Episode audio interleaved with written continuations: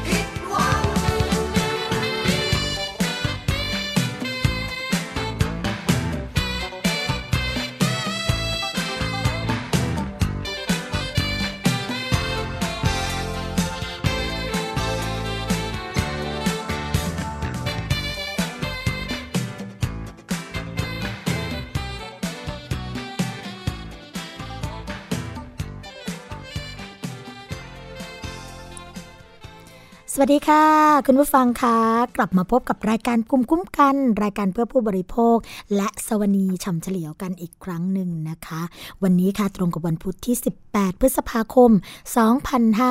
2559 กันแล้วค่ะเอาเผิ่แป๊บเดียวนะคะ ตอนนี้ก็มากลางเดือนพฤษภาพฤษภา มิถุนากรกฎาสิงหากันยาตุลาพฤศจิกาธันวาโอ้โหเล็ก8เดือน ก็จะสิ้นปีกันนะคะเจ็ดแปดเดือนเนี้ยคุณผู้ฟังตอนนี้เป็นยังไงกันบ้างคะ มาทบทวนกันนิดนึงไหม เกี่ยวกับเรื่องของเป้าหมายในชีวิต ตอนนี้ทำไปถึงไหนกันแล้ว ต้องทบทวนกันอยู่เสมอค่ะ เพราะว่าเวลาผ่านไปรวดเร็วเหลือเกินอย่างวันนี้นะคะเพลงของต้นรายการค่ะ เพลงนี้ย้อนกลับไปช่วงสมัยเรียนกันนิดนึงนะคะ เพราะว่าช่วงนี้เปิดเทอมค่ะ อะไรอะไรก็อาจจะย้อนวัยกัน แล้ววันนี้ค่ะ เราก็จะมาพูดคุยกันในช่วงแรกของรายการนะคะ กับคุณครูฝ่ายปกครองค่ะ นี่ ครูวุฒิแก้วสารถีนะคะ ของโรงเรียนสตรีอ่างทอง จะมาพูดคุยกันเรื่องของมาตรการต่างๆ ที่จะดูแลบุตรหลานของเราในช่วงของ เปิดเทอมกันมานะคะ อย่าลืมนะคะ ฟังและดาวน์โหลดรายการภูมิคุ้มกันภูมิคุ้มกันกันได้ค่ะ ทาง www.thaipbsonline.net นะ แล้วก็แอปพลิเคชัน ทาง thaipbs.or.th ค่ะ แฟนเพจเข้ามากดไลค์กันได้ทาง www.facebook.com/thaipbsradiofan โทรมาเพื่อติชมรายการกันค่ะ ทางหมายเลขโทรศัพท์ 027902666 นะคะ และสถานีวิทยุชุมชนที่เชื่อมโยงสัญญาณกับเราสวัสดีไปยังสถานีวิทยุชุมชนคนหนองย่าไซ จังหวัดสุพรรณบุรีค่ะ FM 107.5เมกะเฮิรตสถานีวิทยุชุมชนปฐมสาคร FM 106.25เมกะเฮิรตสถานีวิทยุชุมชนคนเมืองลี้จังหวัดลำพูน FM 103.75เมกะเฮิรตนะคะ สถานีวิทยุชุมชนวัดโพธิ์บัลลังก์จังหวัดราชบุรี FM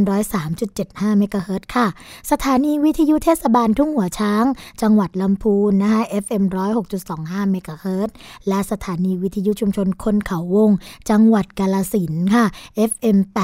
89.5เมกะเฮิรตนะคะอย่างที่บอกกันไปแล้วค่ะ คุณผู้ฟังค่ะว่าช่วงเปิดเทอมนี้นะคะอะไรอะไรเนี่ยก็ต้องดูแลกันอย่างรอบคอบอยู่เสมอ โดยเฉพาะบุตรหลานของเราค่ะที่เริ่มไปเข้าเรียนใหม่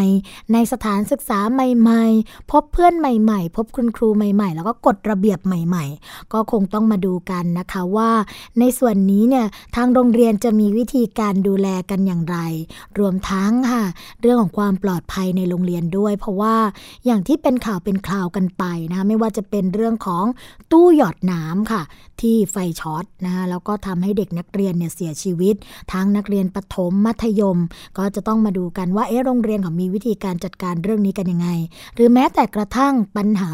จราจรค่ะคุณผู้ฟังคะเรื่องของการใช้รถจักรยานยนต์ ขับมาโรงเรียนโดยที่พ่อแม่ผู้ปกครองก็อนุญาตนะคะ ไม่ได้นั่งรถโรงเรียนกันมา ไม่ได้นั่งรถรับส่งนักเรียนกันมานะก็ขับมอเตอร์ไซค์กันมาเอง ไม่สวมหมวกกันน็อกนะหรือว่าขับมาด้วยความเร็วสูงจนเกิดอุบัติเหตุ ทางโรงเรียนจะมีวิธีการป้องกันหรือว่าดูแลอย่างไร เดี๋ยวค่อยมาพูดคุยกันนะคะกำลังติดต่อกับคุณครูอยู่ค่ะแต่ว่าเรื่องแรกนะคะที่เราจะนำมาเสนอแล้วก็เป็นข่าวที่ติดตามกันอยู่ในขณะนี้ นั่นก็คือบริษัทประกันภัยอย่างกระมวลประกันภัยค่ะ ซึ่งเขาบอกว่าอาจจะมีการปิดนะเรื่องการทำการค่ะ ตอนนี้รอดแล้วค่ะคุณผู้ฟังคะสำหรับคนที่ทำประกันกับบริษัทกมลประกันภัยก็อาจจะสบายใจกันขึ้นมาระดับหนึ่งนะคะกมลประกันภัยรอดได้ทุนใหม่กลุ่มอสังหาริมทรัพย์นะคะ เติมเงิน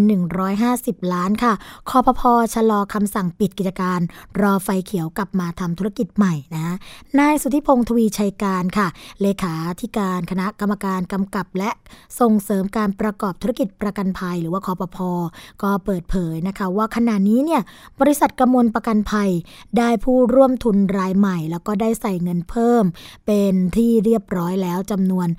150 ล้านบาทค่ะ รวมกับทุนจดทะเบียนเดิมนะคะเป็น 700 ล้านบาท ส่งผลให้เงินกองทุนที่เคยติดลบ กลับมาเป็นบวก แล้วก็มีอัตราความเพียงพอของเงินลงทุนค่ะ ในกองทุนขั้นต่ำนะคะ เกินกว่าที่คอปพอกำหนดไว้ถึง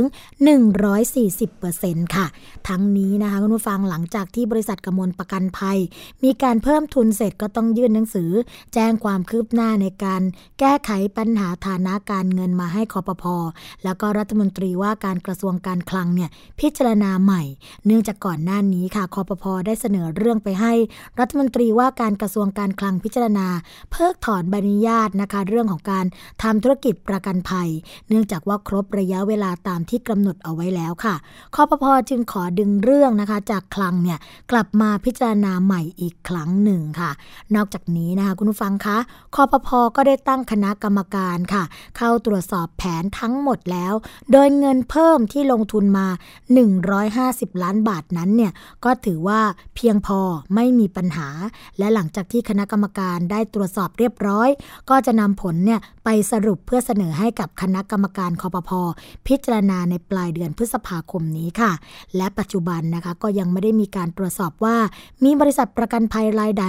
มีปัญหาเรื่องของฐานะการเงินอีกค่ะ แหล่งข่าวจากคอปพอก็เปิดเผยนะคะว่า กลุ่มทุนใหม่ที่เข้ามาเพิ่มทุนให้กับบริษัทกระมวลประกันภัยนั้นเนี่ยประกอบธุรกิจอสังหาริมทรัพย์เป็นหลักขณะนี้ค่ะ ทางผู้บริหารชุดใหม่นะคะ ก็เริ่มเข้ามาบริหารงานแล้วก็เจรจาขอลดหนี้ให้กับบริษัทประกันภัยที่เป็นเจ้าหนี้แล้วนะคะอืมอันนี้ก็เป็นสิ่งที่หลายคนติดตามรับฟังนะคะ แล้วก็ติดตามกันอย่างเข้มข้น เนื่องจากว่าเป็นลูกค้าของกรมลประกันภัย ถ้าเกิดว่าจริงๆ ตอนนี้เนี่ยถามว่าทำไมคนไทยถึงมีบทเรียนเกี่ยวกับเรื่องนี้นะก็อาจจะมาเนื่องจาก ตอนสมัยก่อนถ้าเกิดคุณผู้ฟังจะจำได้นะคะก็คืออเป็นของบริษัทสัมพันธ์ประกันภัยค่ะ สัมพันธ์ประกันภัยเนี่ยก็เป็นบริษัทที่ล้มละลายกันไป แล้วก็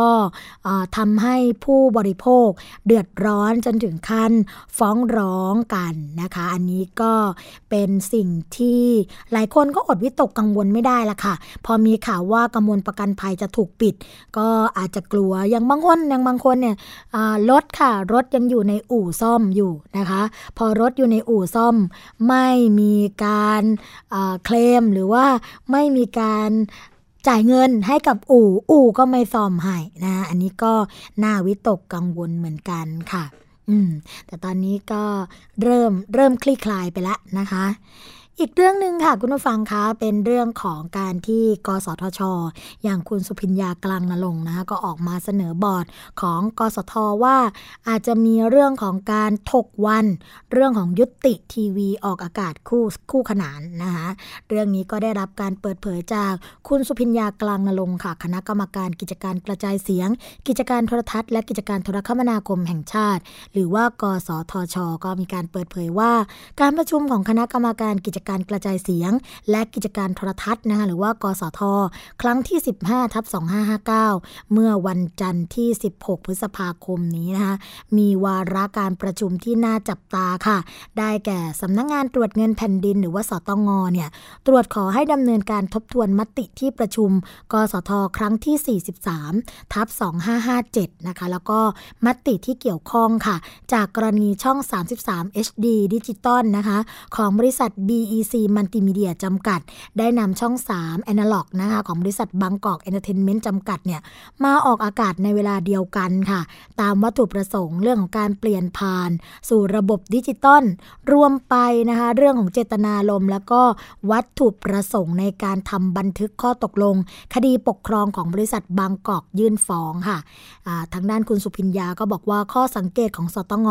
เป็นเรื่องเดิมที่สำนักงานเนี่ยเสนอเป็นวาระเพื่อทราบ เพราะว่าสตงก็คงเข้าใจการคลาดเคลื่อนกันไปในแง่ของกฎหมาย ที่มีข้อยุติไปแล้วที่ศาลปกครองค่ะ โดยที่ไม่มีคู่กรณีเนี่ยโต้แย้ง แม้ว่าช่วงแรกนะคะทาง BEC มัลติมีเดียเองเนี่ยก็จะไม่ยินยอมที่จะออกอากาศแบบคู่ขนาน เพราะว่าเขาก็ต้องการคงสิทธิ์ 4 ช่องบนดาวเทียม จนในที่สุดค่ะ ทางเครือ BC เนี่ยก็ได้ยินยอมเองค่ะ ส่วนกสทนะคะ ไม่ได้อนุญาตให้ช่อง 33 HD เช่าเวลาจากช่อง 3 Analog แต่ทาง BEC ก็ได้ยืนยันลิขสิทธิ์ค่ะ ในการเป็นเจ้าของคอนเทนต์หรือว่ารายการทั้งหมด ตามที่ผังเสนอต่อกสท ซึ่งเป็นผังเดียวกับทางช่อง 3 Analog ค่ะทั้งนี้นะคะเหตุผลที่กสทเห็นชอบ ให้มีการออกอากาศในผังรายการเดียวกันได้ ของ6 ช่องอนาล็อกทั้งหมดกับช่องดิจิตอลก็เพื่อประโยชน์ในการเปลี่ยนผ่านของทีวีดิจิตอลภาคพื้นดินในช่วง 4 ปีแรก ที่มีการวางโครงข่ายค่ะ แต่ยังไม่ครอบคลุมร้อยละ95 นะตามแผน ซึ่งคุณสุพิญญาเนี่ยก็บอกว่า แม้ว่าการออกอากาศค่ะ แบบใช้ผังเดียวกัน แบบคู่ขนานนะคะจะทำได้ โดยที่ไม่ขัดต่อกฎหมายแต่อย่างใด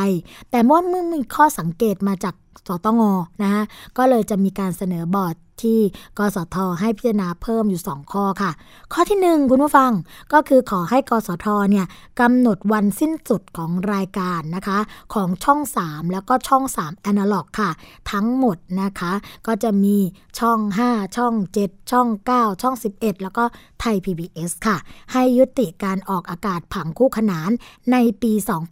2561 หลังจากการวางโครงข่ายภาคพื้นดินเนี่ยจะครอบคลุมทั่วประเทศตามแผนแล้วนะคะ ดังนั้นถ้าช่องใดจะออกอากาศแบบอนาล็อกต่อไป หลังปี 2561 ก็ควรที่จะแยกผังรายการออกจากช่องดิจิตอลเพราะว่าไม่มีเหตุผลใดค่ะ ที่จะอนุญาตให้ออกผังคู่ขนานไปเรื่อยๆ ซึ่งก็จะเกิดความไม่เป็นธรรมนะคะ เรื่องของการแข่งขันในระยะยาว เพราะว่ารายได้รวมจากช่องอนาล็อกเนี่ยไม่ต้องจ่ายค่าธรรมเนียมกำกับดูแลรายปีให้กับรัฐนั่นเองค่ะ ประการที่ 2 คุณผู้ฟัง กสทก็จะดำเนินการกำหนดสัดส่วนนะคะ เรื่องของการจ่ายค่าธรรมเนียมของช่องอนาล็อก แล้วก็ช่องดิจิตอลให้เกิดความชัดเจน ตามรายได้ที่เกิดขึ้น ตามสัดส่วนของการเข้าถึงของคนดูนะเขาบอกว่าจะมีการนับคนดูเนี่ยผ่านดาวเทียม เป็นใบอนุญาตแบบดิจิตอลตามกฎค่ะ เพราะว่าถ้าเกิดทางกสทนะคะ เสียงข้างมาก ปล่อยให้ช่อง 3 ช่อง 7 ช่อง 9กำหนดสัดส่วนรายได้ของช่องแอนาล็อกเองแบบที่ผ่านมาเนี่ยก็จะทำให้เกิดต้นทุนที่ต่ำกว่าความเป็นจริง แล้วก็จะไม่เป็นธรรมกับช่องใหม่ ที่ต้องจ่ายค่าธรรมเนียมเต็มอัตราค่ะ ทางคุณสุพิญญาบอกว่าส่วนตัวนะคะ จะทำบันทึกถึงสตงให้ตรวจสอบกรณีที่กสทช ละเว้นไม่กำหนดสัดส่วน เรื่องการคำนวณอัตราค่าธรรมเนียมของช่องอนาล็อกที่ออกคู่ขนานกับดิจิตอลค่ะทำให้การจ่ายค่าธรรมเนียมเนี่ยต่ำกว่าที่ควรจะเป็นรัฐ ก็เสียผลประโยชน์นะคะ แล้วก็ทำให้เกิดความไม่เป็นธรรมกับรายอื่น ๆ ด้วย ตามที่ตัวเองได้เคยทำความเห็นแย้งไปแล้วนะคะ นอกจากนี้ค่ะคุณผู้ฟังคะ ก็ยังมีวาระที่น่าติดตาม ไม่ว่าจะเป็นเรื่องของการขอผ่อนผัน การชำระค่าธรรมเนียมบรรยาต ให้ใช้คลื่นความถี่นะคะ งวดที่ 3 ของผู้รับบรรยาต 7 ราย วาระการออกร่างประกาศค่ะ เรื่องค่าธรรมเนียมอนุญาตประกอบกิจการกระจายเสียง หรือกิจการโทรทัศน์ฉบับที่2นะคะวาระเรื่องการร้องเรียน การออกอากาศรายการแรงชัดจัดเต็มของช่องไบรท์ทีวีนะคะ ก็อาจจะมีเนื้อหาที่ไม่เหมาะสมค่ะ วาระขอใช้สิ่งอำนวยความสะดวกสำหรับเรื่องของการสำรองระบบนะเป็นการชั่วคราว เพื่อติดตั้งสถานีวิทยุโทรคมนาคมสำหรับการวางโครงข่ายทีวีดิจิตอลแล้วก็วาระอื่น ๆ ติดตามการประชุมได้นะคะ หลังจากช่วงนี้ไปเนี่ยเราก็คงจะมาติดตามกันค่ะว่า ความคืบหน้าเกี่ยวกับเรื่องนี้เนี่ยจะเป็นอย่างไรบ้างนะคะ อีกเรื่องหนึ่งเป็นเรื่องของความปลอดภัยของผู้บริโภคกันบ้างค่ะ คุณผู้ฟังคะ ตอนนี้นะคะจะมีการเตรียมออกประกาศจัดระเบียบแพนะคะหลายคนก็คงจะเคยไปเที่ยวแพที่จังหวัดต่างๆ กันมา โดยเฉพาะที่โด่งดังมากที่สุดนั่นก็คือกาญจนบุรีค่ะ สวนีเองสมัย เป็นนักเรียนนะเป็นนักเรียนระดับมหาวิทยาลัยก็ไม่กี่ปีมาค่ะคุณผู้ฟังคะเพิ่งผ่านไปไม่เท่าไหร่เองนะก็เคยไปเที่ยวแพที่กาญจนบุรีมาเหมือนกันนะคะก็ตอนนั้นเนี่ยก็สนุกสนานนะเพราะว่าเป็นการไปแพครั้งแรกค่ะ ก็ยังไม่มีการจัดระเบียบกันอะไรมาก แต่ตอนนี้ค่ะ รายงานข่าวจากกรมเจ้าท่านะคะก็แจ้งว่ากรมเจ้าท่าเองเนี่ยก็ออกร่างประกาศกรมเจ้าท่าเรื่องมาตรฐานความปลอดภัยของแพเพื่อเป็นการจัดระเบียบแพให้มีความปลอดภัย ก็เป็นผลมาจากการสัมมนาค่ะเรื่องของการแก้ไขปัญหาแพแล้วก็การจัดระเบียบ เนื่องจากในปัจจุบันมีผู้ประกอบการเกี่ยวกับแพในรูปแบบต่างๆ ที่หลากหลายมากขึ้นนะคะ เช่น แพร้านอาหาร แพรีสอร์ทแพลากจูง แล้วก็แพในลักษณะที่ทำเป็นเทคค่ะ ซึ่งผลมาจากการเติบโตของการท่องเที่ยวทางน้ำนะคะ แล้วก็เกี่ยวข้องกับเเรื่องของภารกิจของกรมเจ้าท่า ในการบริหารจัดการการจัดระเบียบแพให้มีความปลอดภัย แล้วก็เหมาะสมกับสภาพพื้นที่ โดยที่กรมเจ้าท่าค่ะ ได้เล็งเห็นถึงสภาพปัญหาที่เกี่ยวข้องกับแพก็ได้แก่ การขาดมาตรการควบคุม ปริมาณแพในพื้นที่ต่างๆ ความไม่ชัดเจนนะคะ ในการกำหนดพื้นที่จอด หรือว่าห้ามจอดแพรูปแบบการใช้แพเพื่อกิจการร้านอาหาร หรือว่ารีสอร์ทค่ะ ลักษณะของแพที่มีขนาดที่เกินมาตรฐานการใช้วัสดุทุ่นลอยที่ไม่เป็นตามมาตรฐานนะคะ แล้วก็ปัญหาความปลอดภัยของแพค่ะ ปัญหาด้านสิ่งแวดล้อมนะคะก็เช่นเรื่องการส่งเสียงดัง การทิ้งขยะหรือว่าสิ่งปฏิกูล ตลอดจนปัญหาด้านภาพลักษณ์ของแพเทคหรือว่าสวนสนุกลอยฟ้าค่ะ สำหรับโครงการนะคะเรื่องของการก่อสร้างหรือว่าโครงสร้างประกอบด้วยทุ่นลอยแล้วก็โรงเรือนเนี่ยก็ไม่มีโครงสร้างส่วนหนึ่งส่วนใดนะคะที่ยึดติดกับพื้นดินใต้ท้องน้ำหรือว่าพื้นดินที่ติดกับ ลำน้ำค่ะ เพื่อให้มีการเคลื่อนที่ได้ ในลักษณะที่เป็นสิ่งล่วงล้ำนำน้ำนะคะ โดยมีความกว้างไม่เกิน 12 เมตร ความยาวไม่เกิน 24 เมตรค่ะ กรณีแพที่ใช้สำหรับการลากจูงนะคะ ก็ไม่มีความกว้างเกิน 8 เมตรค่ะ ความยาวไม่เกิน 18 เมตรนะคะ แล้วก็มีความกว้างนะเรื่องของตรงนี้ในการใช้แพ กรณีแพที่ใช้ในบึง อ่างเก็บน้ำทะเลสาบ ที่ไม่มีข้อจำกัดในพื้นที่นะคะทำให้เกิดการปิดกีดขวางทางเดินเรือเนี่ย ก็ให้มีความกว้างไม่เกิน 12 เมตร ความยาวไม่เกิน 35 เมตรค่ะ แล้วก็จะต้องมีการกำหนดอุปกรณ์ประจำแพเพื่อความปลอดภัยนะคะ รวมทั้งยังต้องอมีอุปกรณ์สิ่งอำนวยความสะดวก ให้เป็นไปตามหลักสุขอนามัย แล้วก็ป้องกันมลพิษ ด้านสิ่งแวดล้อมจากแพส่วนในกรณีนะคะที่มีการประกอบอาหาร แล้วก็ให้บริการอาหารบนแพก็ต้องมีอุปกรณ์แล้วก็มาตรการเกี่ยวกับเรื่องของความปลอดภัย ตามลักษณะที่กำหนดค่ะ ในส่วนของการอนุมัติจากสำนักมาตรฐานเรือนะคะกรมเจ้าท่า ซึ่งก็ต้องเป็นมีวิศวกรโยธาระดับภาคีวิศวกรรมเนี่ยเป็นผู้รับรองค่ะ เพื่อประกอบกับคำร้อง ในการขอรับหนังสือรับรองความปลอดภัยของแพซึ่งออกโดยสำนักงงานเจ้าท่าภูมิภาคแล้วก็สาขาค่ะ นี่ก็เป็นเรื่องของการจัดระเบียบแพรกันเพราะว่าหลังๆเองเนี่ยก็อาจจะคุณผู้ฟังจะสังเกตว่ามีข่าวนะคะ เรื่องของแพรที่มีปัญหานะล้มกันไปหรือว่าเขาเรียกว่าอะไรคว่ำแพรคว่ำนะคะแพรที่ยุบตัวลงทำให้ได้รับความเดือดร้อนแล้วก็อันตรายค่ะอะอีกข่าวหนึ่งแล้วกันค่ะคุณผู้ฟังคะก่อนที่จะเบรกในช่วงแรกนะคะ ก็คือเรื่องของการ ดื่มไม่ขับค่ะ ดื่มแก้วเดียวก็ไม่ขับนะคะ คนญี่ปุ่นเนี่ยเขาบอกว่าคนญี่ปุ่นหนึ่งแก้วก็ไม่ขับแล้ว ข้อความนี้ปรากฏอยู่บนเว็บไซต์ออนไลน์ชื่อดังอย่างพันทิป .com เมื่อประมาณต้นปีที่ผ่านมานะคะ ในตอนที่สังคมไทยกำลังแสดงความเห็นกันอย่างหนัก เรื่องของโทษของคนที่ดื่มแล้วขับค่ะ ซึ่งประโยคนี้เนี่ยหลายคนก็บอกว่าดูทรงพลังดีค่ะ จนต้องอถือว่าแคปหน้าจอส่งต่อกันเลยนะคะ ก่อนที่จะใคล้ครวนกันอยู่พักหนึ่งว่า 1 แก้วก็ไม่ขับคืออะไรนะคะก็คือว่าจากงานวิจัยของอาจารย์ในสหรัฐอเมริกาค่ะว่า การดื่มแอลกอฮอล์แม้เพียงเล็กน้อย ก็ลดทอนประสิทธิภาพในการขับขี่ลงได้ เพราะจะทำให้ร่างกายตอบสนองช้า การติด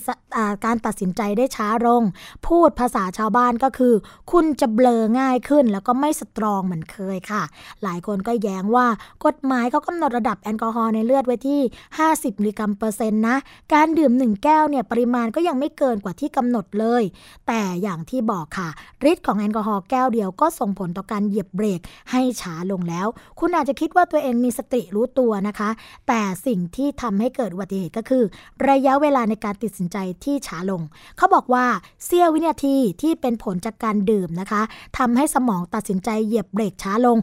0.5 วินาทีค่ะ ซึ่งก็เท่ากับว่าระยะหยุดรถที่เพิ่มขึ้น 15 เมตรค่ะ เพราะว่าเมื่อเราขับด้วยความเร็ว 100 กิโลเมตรต่อชั่วโมง ซึ่งในความจริงนะ คนดื่มแอลกอฮอล์ส่วนใหญ่ ก็จะมักขับรถเร็วกว่านั้นอีกมาก ซึ่งการตัดสินใจหักหลบช้าลง 0.5 วินาที หรือระยะหยุดรถที่เพิ่มขึ้น 15 เมตร ก็ทำให้เพิ่มโอกาสที่จะชนเสา ชนต้นไม้ หรือว่าชนรถที่ตัดหน้าหรือว่าสิ่งมีชีวิตที่ เดินถนนนะคะดังนั้นค่ะ ทุกๆเสี้ยววินาทีของการตัดสินใจ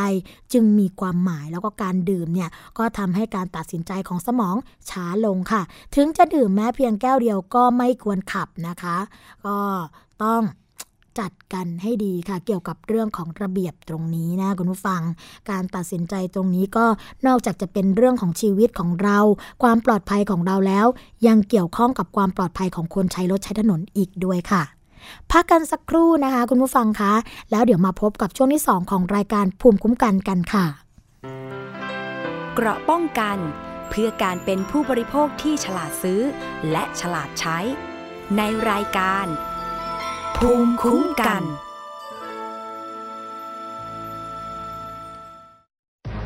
วิกฤตภัยแล้งครั้งนี้ นับได้ว่า รุนแรงที่สุดในรอบ 20 ปี และกำลังส่งผลกระทบต่อประชาชนทั่วประเทศ ถึงเวลาแล้วที่ทุกภาคส่วนต้องร่วมมือกันที่คลายปัญหาฝ่าวิกฤตภัยแล้ง ด้วยการแบ่งน้ำใช้ปันน้ำใจ เพื่อให้ทุกๆชีวิตมีน้ำใช้เพียงพอตลอดแล้งนี้ ตามติดสถานการภัยแล้งได้ทุกๆช่วงข่าว แบ่งน้ำใช้ ปันน้ำใจ สู้ภัยแล้งการรับชมไทย PBS ในวันนี้ จะไม่จำกัดอยู่แค่ช่องทางเดิมๆอีกต่อไป เพราะนอกจากช่องทางที่คุณคุ้นเคยแล้ว เรายังมีช่องทางที่หลากหลายมากขึ้น ทั้งเว็บไซต์ YouTube Facebook และโซเชียลมีเดียอื่นๆ เลือกรับชมไทย PBS ตามช่องทางที่คุณต้องการได้แล้ววันนี้ Stay connected เชื่อมโยงถึงกันทุกที่ทุกเวลากับไทย PBS คุณเชื่อหรือไม่ ครีมหน้าใสขาวเร่งกระปุกเดียวเอาอยู่ 3 วันเห็นผล กาแฟลดความอ้วนเร่งด่วน 7 วันลดลง 10 กิโล ผลิตภัณฑ์เสริมอาหารผิวขาววิ่งเปล่งประกายออร่าภายในหนึ่งสัปดาห์ ถ้าคุณเชื่อ คุณกำลังตกเป็นเหยื่อโฆษณาโอ้อวดเกินจริง อยากสวยอย่าเสี่ยงอย่าหลงเชื่อคำโฆษณา ผลิตภัณฑ์สุขภาพโอ้อวดเกินจริง อยากสวยแบบไม่เสี่ยง ค้นหาความจริงที่ถูกต้องได้ที่ www.oy.com หรือ Oy Smart Application ด้วยความปรารถนาดีจากสำนักงานคณะกรรมการอาหารและยากระทรวงสาธารณสุข ติกใช้เวลาย่อยสลายนานสูงสุดถึง 450 ปีค่ะ ดังนั้นถ้าเราทุกคนใช้ถุงพลาสติกทุกวัน ในไม่ช้าก็จะเกิดปัญหาขยะล้นเมือง แต่ปัญหานี้พวกเราทุกคนสามารถร่วมกันแก้ไขได้นะคะหันมาใช้ถุงผ้าแทนถุงพลาสติก เริ่มตั้งแต่วันนี้เพื่อเมืองไทยของเราค่ะ ลดเลิกเพื่อช่วยโลก ไทย PBS ชวนคนไทยลดใช้ถุงพลาสติก เกราะป้องกันเพื่อการเป็นผู้บริโภคที่ฉลาดซื้อ และฉลาดใช้ ในรายการ ภูมิคุ้มกัน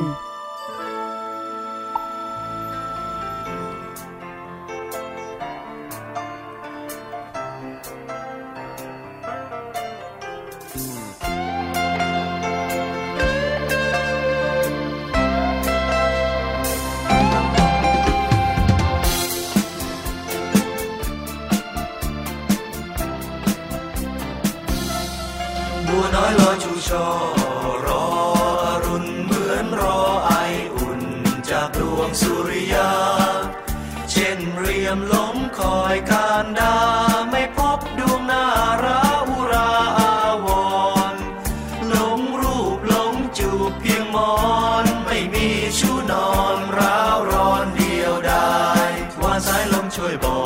กนงพงาขอ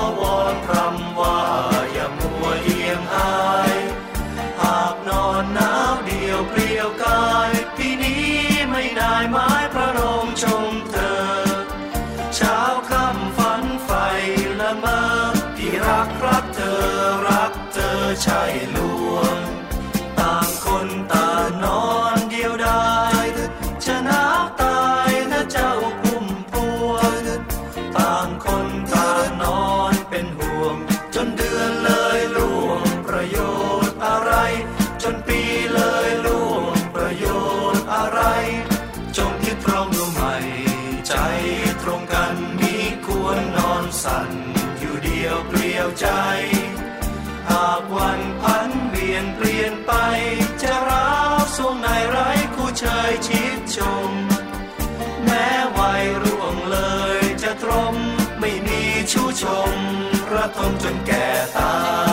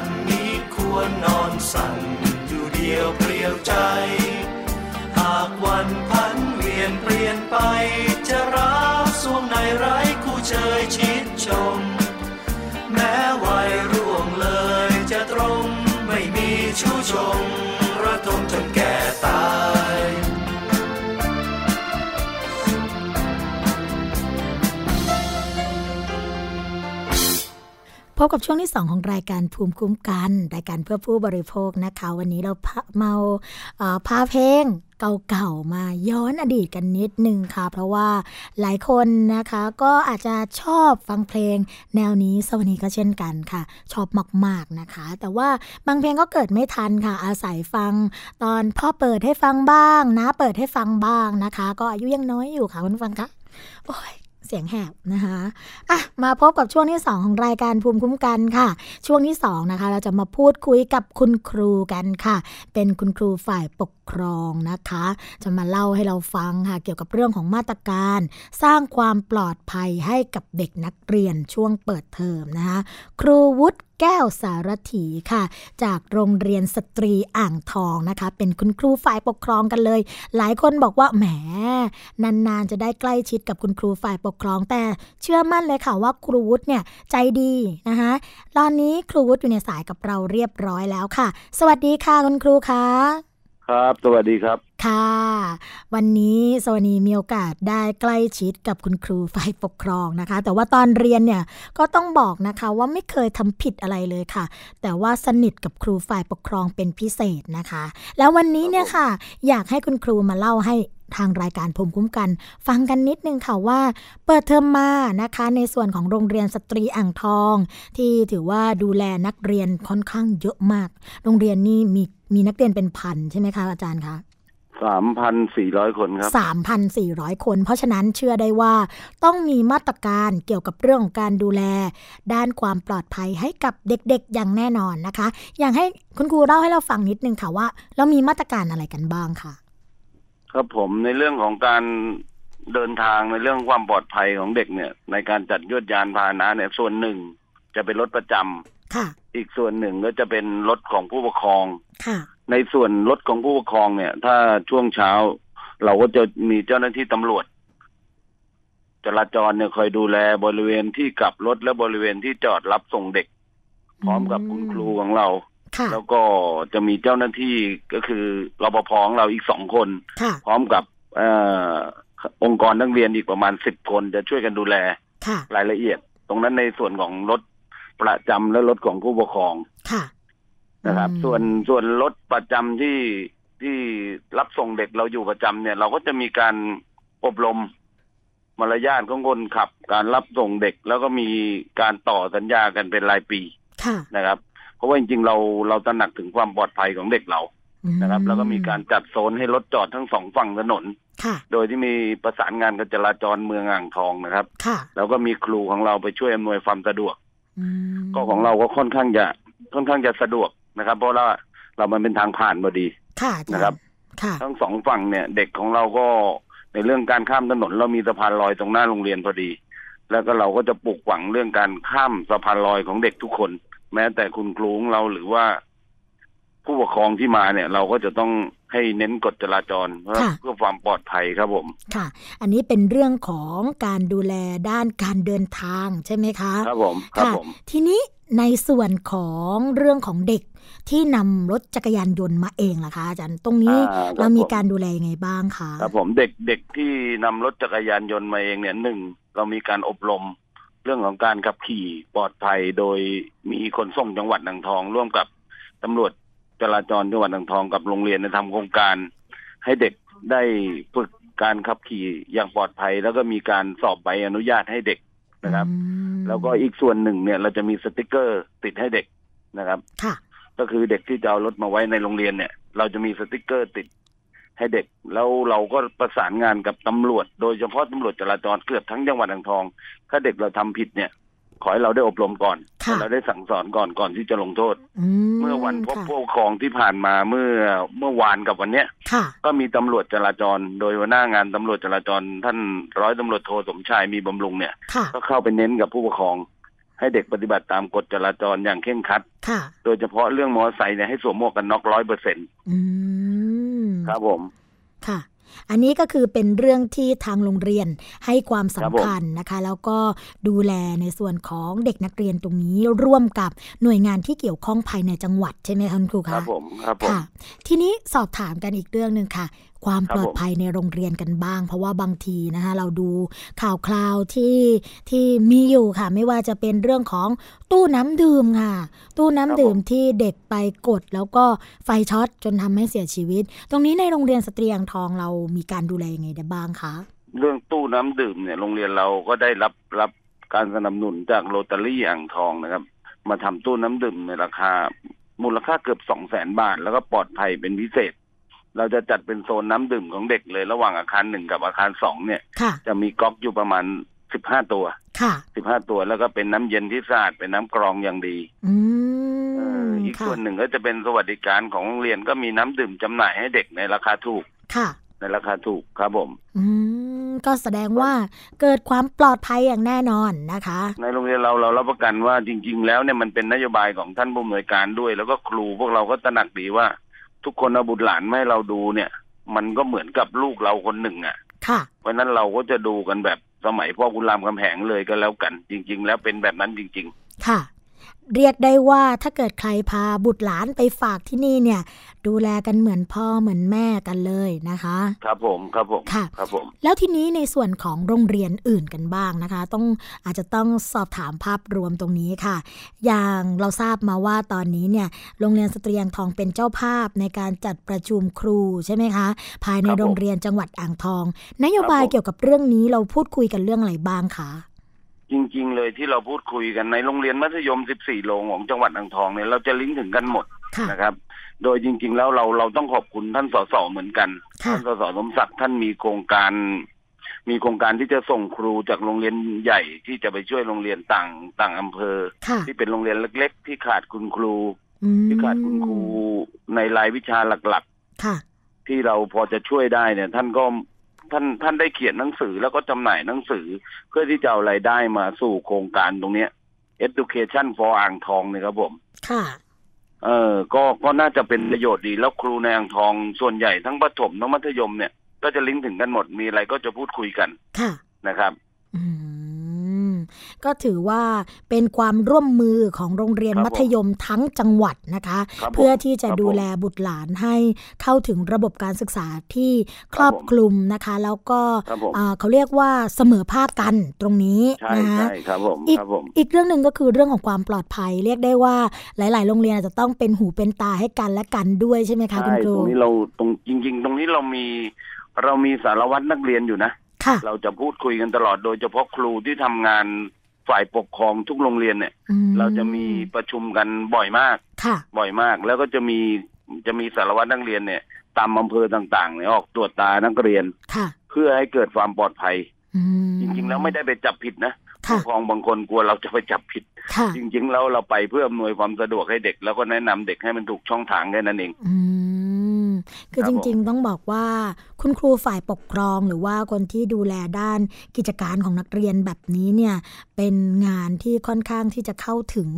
เด็กแล้วก็ผู้ปกครองมาก ๆ เพียงแต่ว่าผู้ปกครองเองนะคะ ก็ต้องให้ความร่วมมือกับคุณครูด้วยไม่ใช่ว่าปล่อยปละละเลยจนกระทั่งแก้ไขกันยากลำบากกันไปใช่ไหมคะ ครับผมครับค่ะผมสิ่งที่คุณครูอยากจะฝากผู้ปกครองที่ฟังรายการภูมิคุ้มกันเราอยู่ขนาดนี้นะคะไม่ว่าจะเป็นที่จังหวัดสุพรรณบุรี สมุทรสาครนะคะลำพูน กาลสินธุ์แล้วก็นครปฐมรวมทั้งจังหวัดอื่นๆ เนี่ยที่ที่ฟังกันนะคะคุณครูอยากจะฝากอะไรกันบ้างคะเปิดเทอมกันมาแบบนี้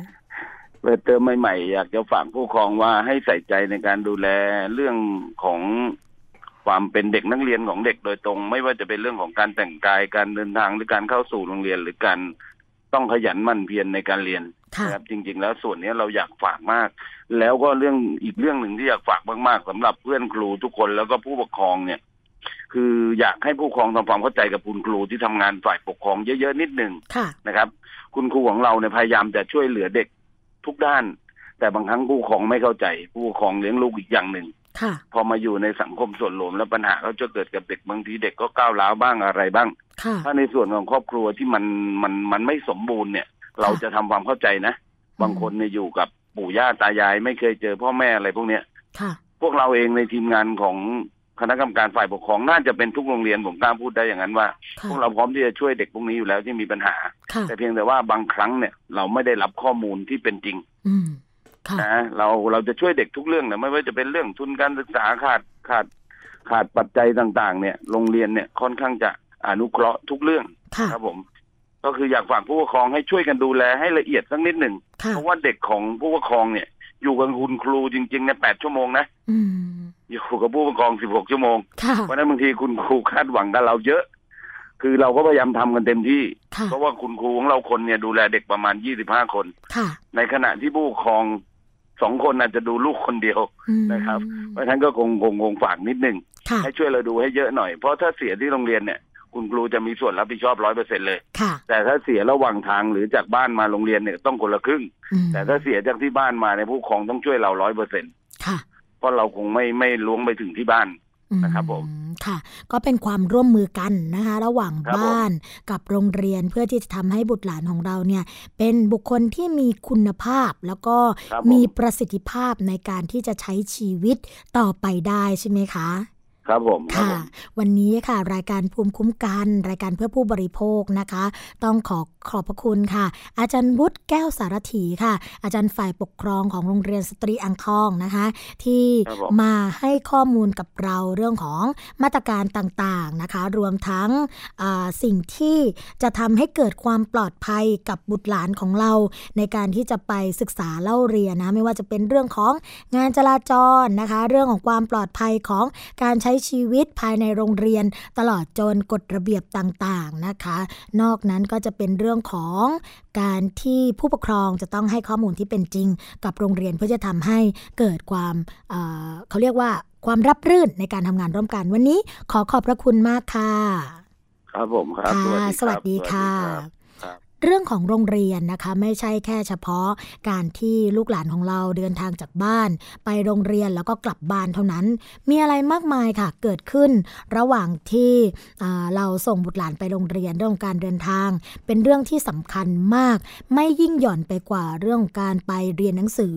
การที่ผู้ปกครองนะคะ ให้บุตรหลานนำจักรยานยนต์ ขับรถไปเองเนี่ยแบบนี้เนี่ยก็จะต้องเพิ่มความระมัดระวังหรือความปลอดภัยในอุปกรณ์พื่อความปลอดภัยของผู้ผู้ที่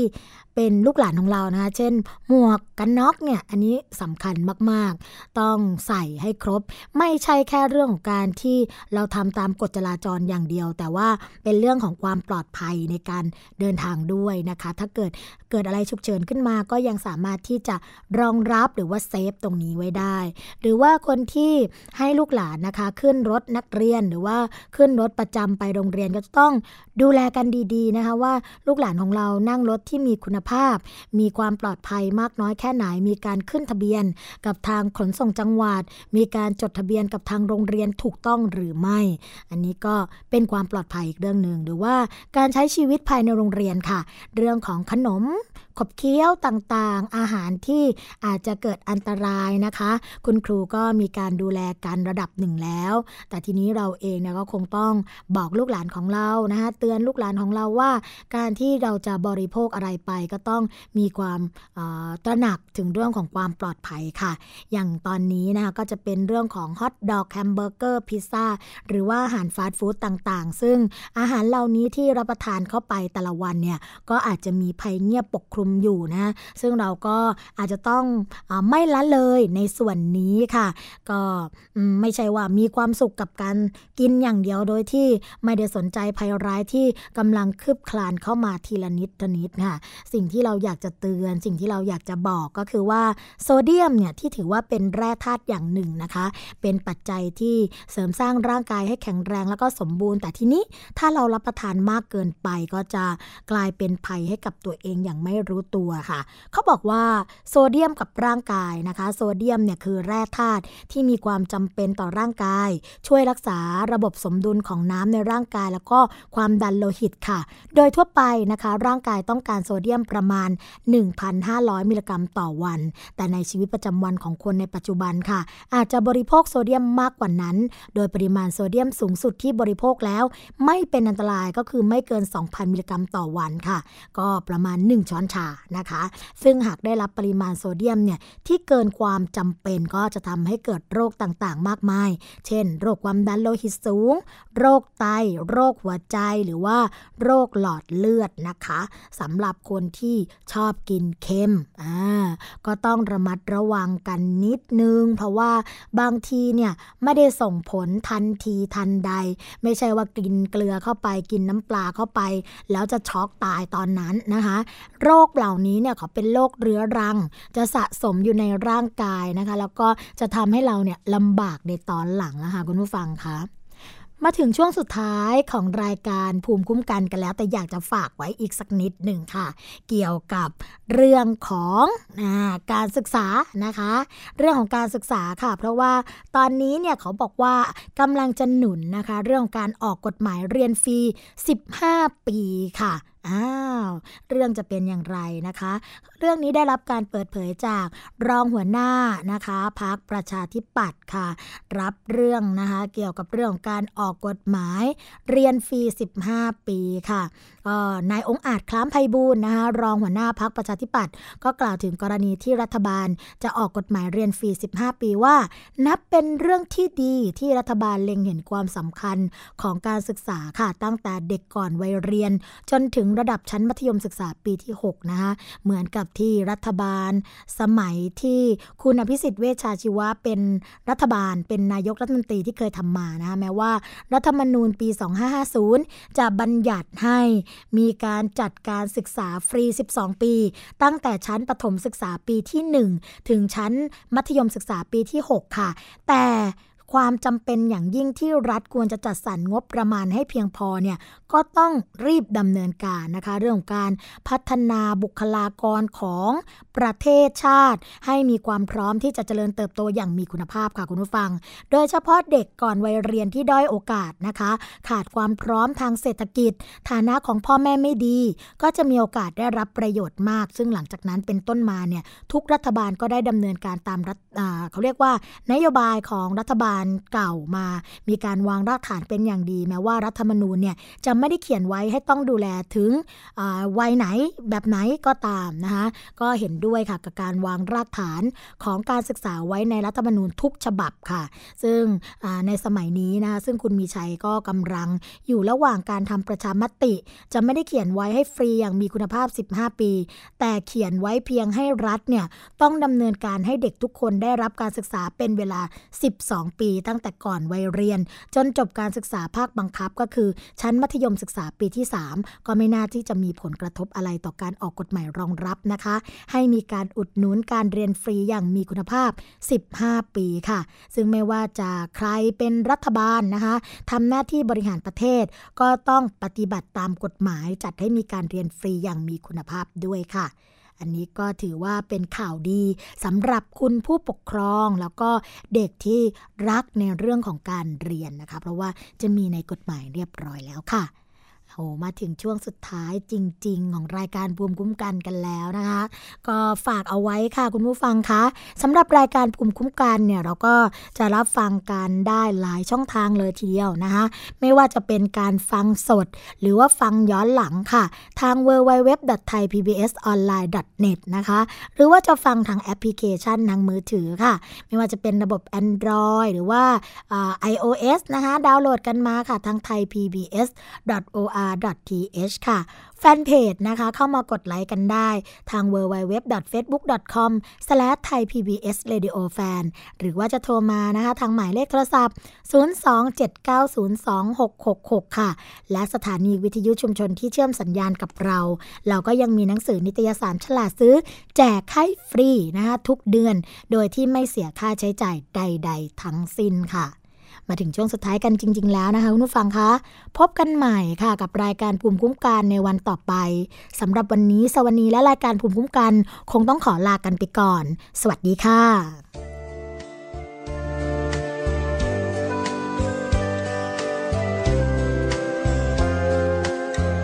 ชื่นชีวันเมื่อฉันและเธอชิดใกล้ แต่ฉะไหนเธอห่างฉัน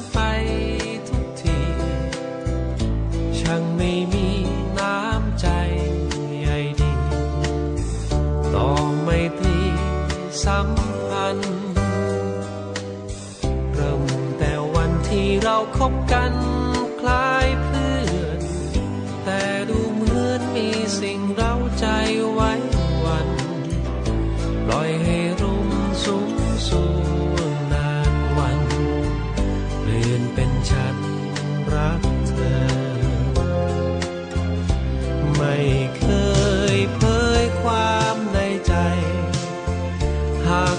วันใดเผยใจกลัวเกินเฝ้าคอยแต่หลงละเมอยามเมื่อเธอห่างไป อยากให้เธอได้มองเห็นใจฉันหน่อย แต่เพียงน้อยคือหนึ่งมิตรเคยชิดใกล้จะคู่ควรเสมอเธอ สุด